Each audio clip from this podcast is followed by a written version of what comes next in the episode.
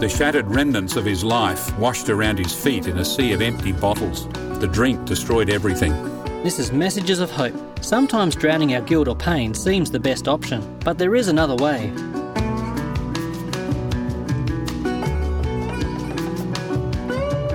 Do you have a past that you want to forget? Trying to ignore it by covering the pain with something else can seem to be the only way. But whether you use alcohol and drugs, or relationships, or some other escape, the guilt or shame sticks around. Coming up, Noel Due has a couple of stories to tell that'll give you hope and a way to find peace.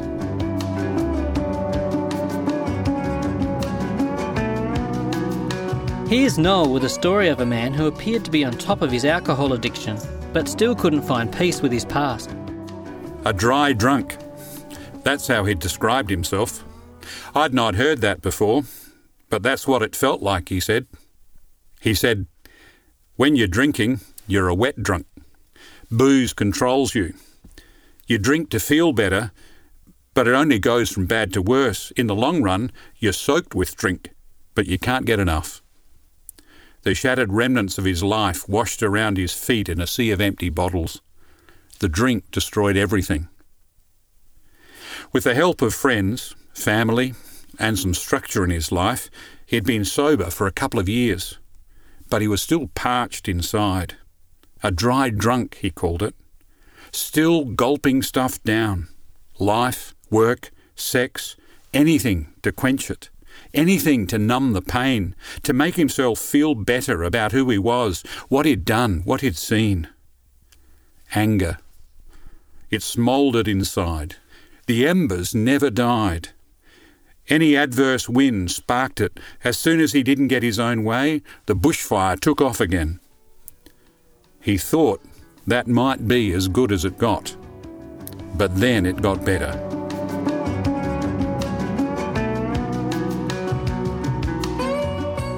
There are many ways we hide from our past and try to bury it.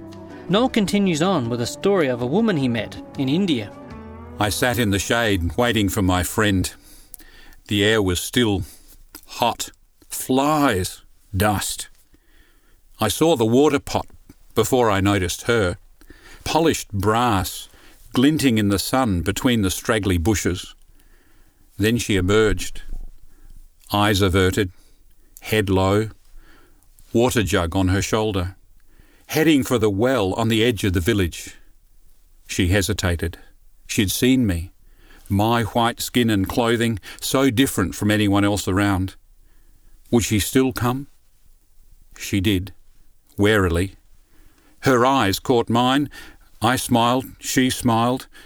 A universal language broke the uncertainty. My friend appeared from the hut behind me. Ah, a local. Not a lone white man in a remote Indian village, but someone with local connections. She relaxed, stepping more confidently to the well. Her hand on the pump handle, her water pot on the ground, my friend and his family now calling out good humoured greetings. The water gushed, the pot filled to overflowing. We drove off, my mind bursting with a similar scene. Jesus, waiting by a well in the middle of the day, the heat, the dust, the woman, the well. But unlike me, he knew her. Not that he'd ever met her before, he just knew her. He knew what made her tick, why she was coming in the heat of the day. He knew her story. He felt her pain. Jesus wasn't there by accident.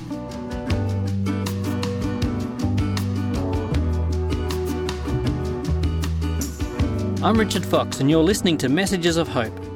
Do you find yourself trying to feel better but end up just feeling numb, no matter how hard you try? Whatever you change doesn't fix the yearning. Today, Noel is sharing a story that shows it's not hopeless. She came alone around noon. Avoidance. It was the way she lived, every day.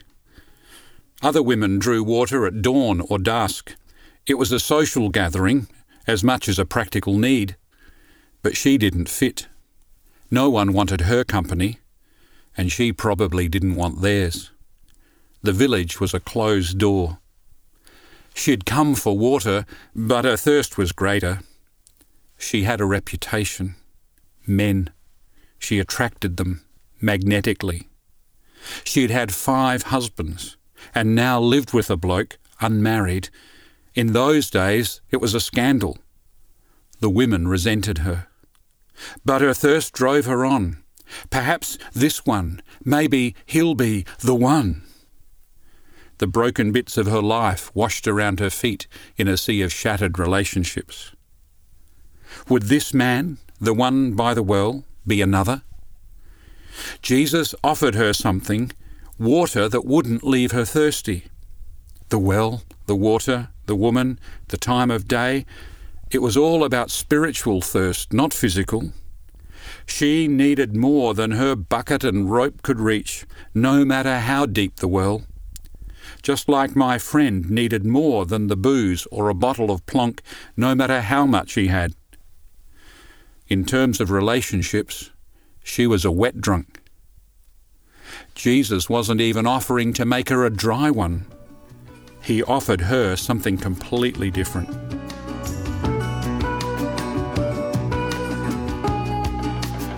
Are you yearning for something better in your life? Contact us for the free booklet, Self Control in an Addictive World. Jesus can quench your thirst for wholeness. For your free copy of Self Control in an Addictive World, phone free call 1 800 353 350. That's 1 800 353 350. Or go to messagesofhope.org.au to order your free copy. Here's Noel to finish his story about the woman at the well. Jesus knew her he called her out. She had said, I have no husband. Jesus said, You speak truly. You have had five husbands, and the man you're living with now is not your husband. Exposed, nowhere to hide from his gaze, no avoidance possible here, by the well, in the sun, with the dust and the flies. But then this man looked at her like no other. He exposed her failure to heal it, not to ridicule her. He came to give life, not to condemn. His eyes were full of love, not a trace of lust, no grasping, just giving life in all its fullness. She felt the miracle begin. Jesus saw it was happening. He knew the living water was starting to flow within her. He could see it in her eyes. Her shoulders lifted. Hope dawned. Could she be forgiven? Is there life after death, the death of one relationship after another? It broke upon her. This man loved her like no other. The water he offered cleansed and healed. Water that became its own source of life, that became a well springing up inside, water that had its own life and brought life to whatever it touched. It was living water. He gave the water of His Spirit, and she received new life into hers. New life, no more avoidance. She left the water pot behind, a sign of so much isolation. The reminder of a thirst she couldn't quench, the symbol of hot, dusty rejection. She left it where it sat, she had other water to carry now. She ran into the village, telling all the people that she had met a man who told her all she had ever done. No need now to hide from her past, no need to hide from her present. The people saw the change. They flocked out to see the man, to hear his words. Could they also be healed? The woman at the well, my friend, the dry drunk, me, We've all had our life wash around our feet in broken bits and pieces. And Jesus' offer still stands. He still gives living water to cleanse and heal.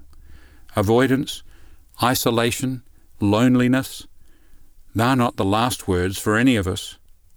Jesus said, If anyone is thirsty, let him come to me and drink. Out of his innermost being will flow rivers of living water. Take him at his word. What he says is true.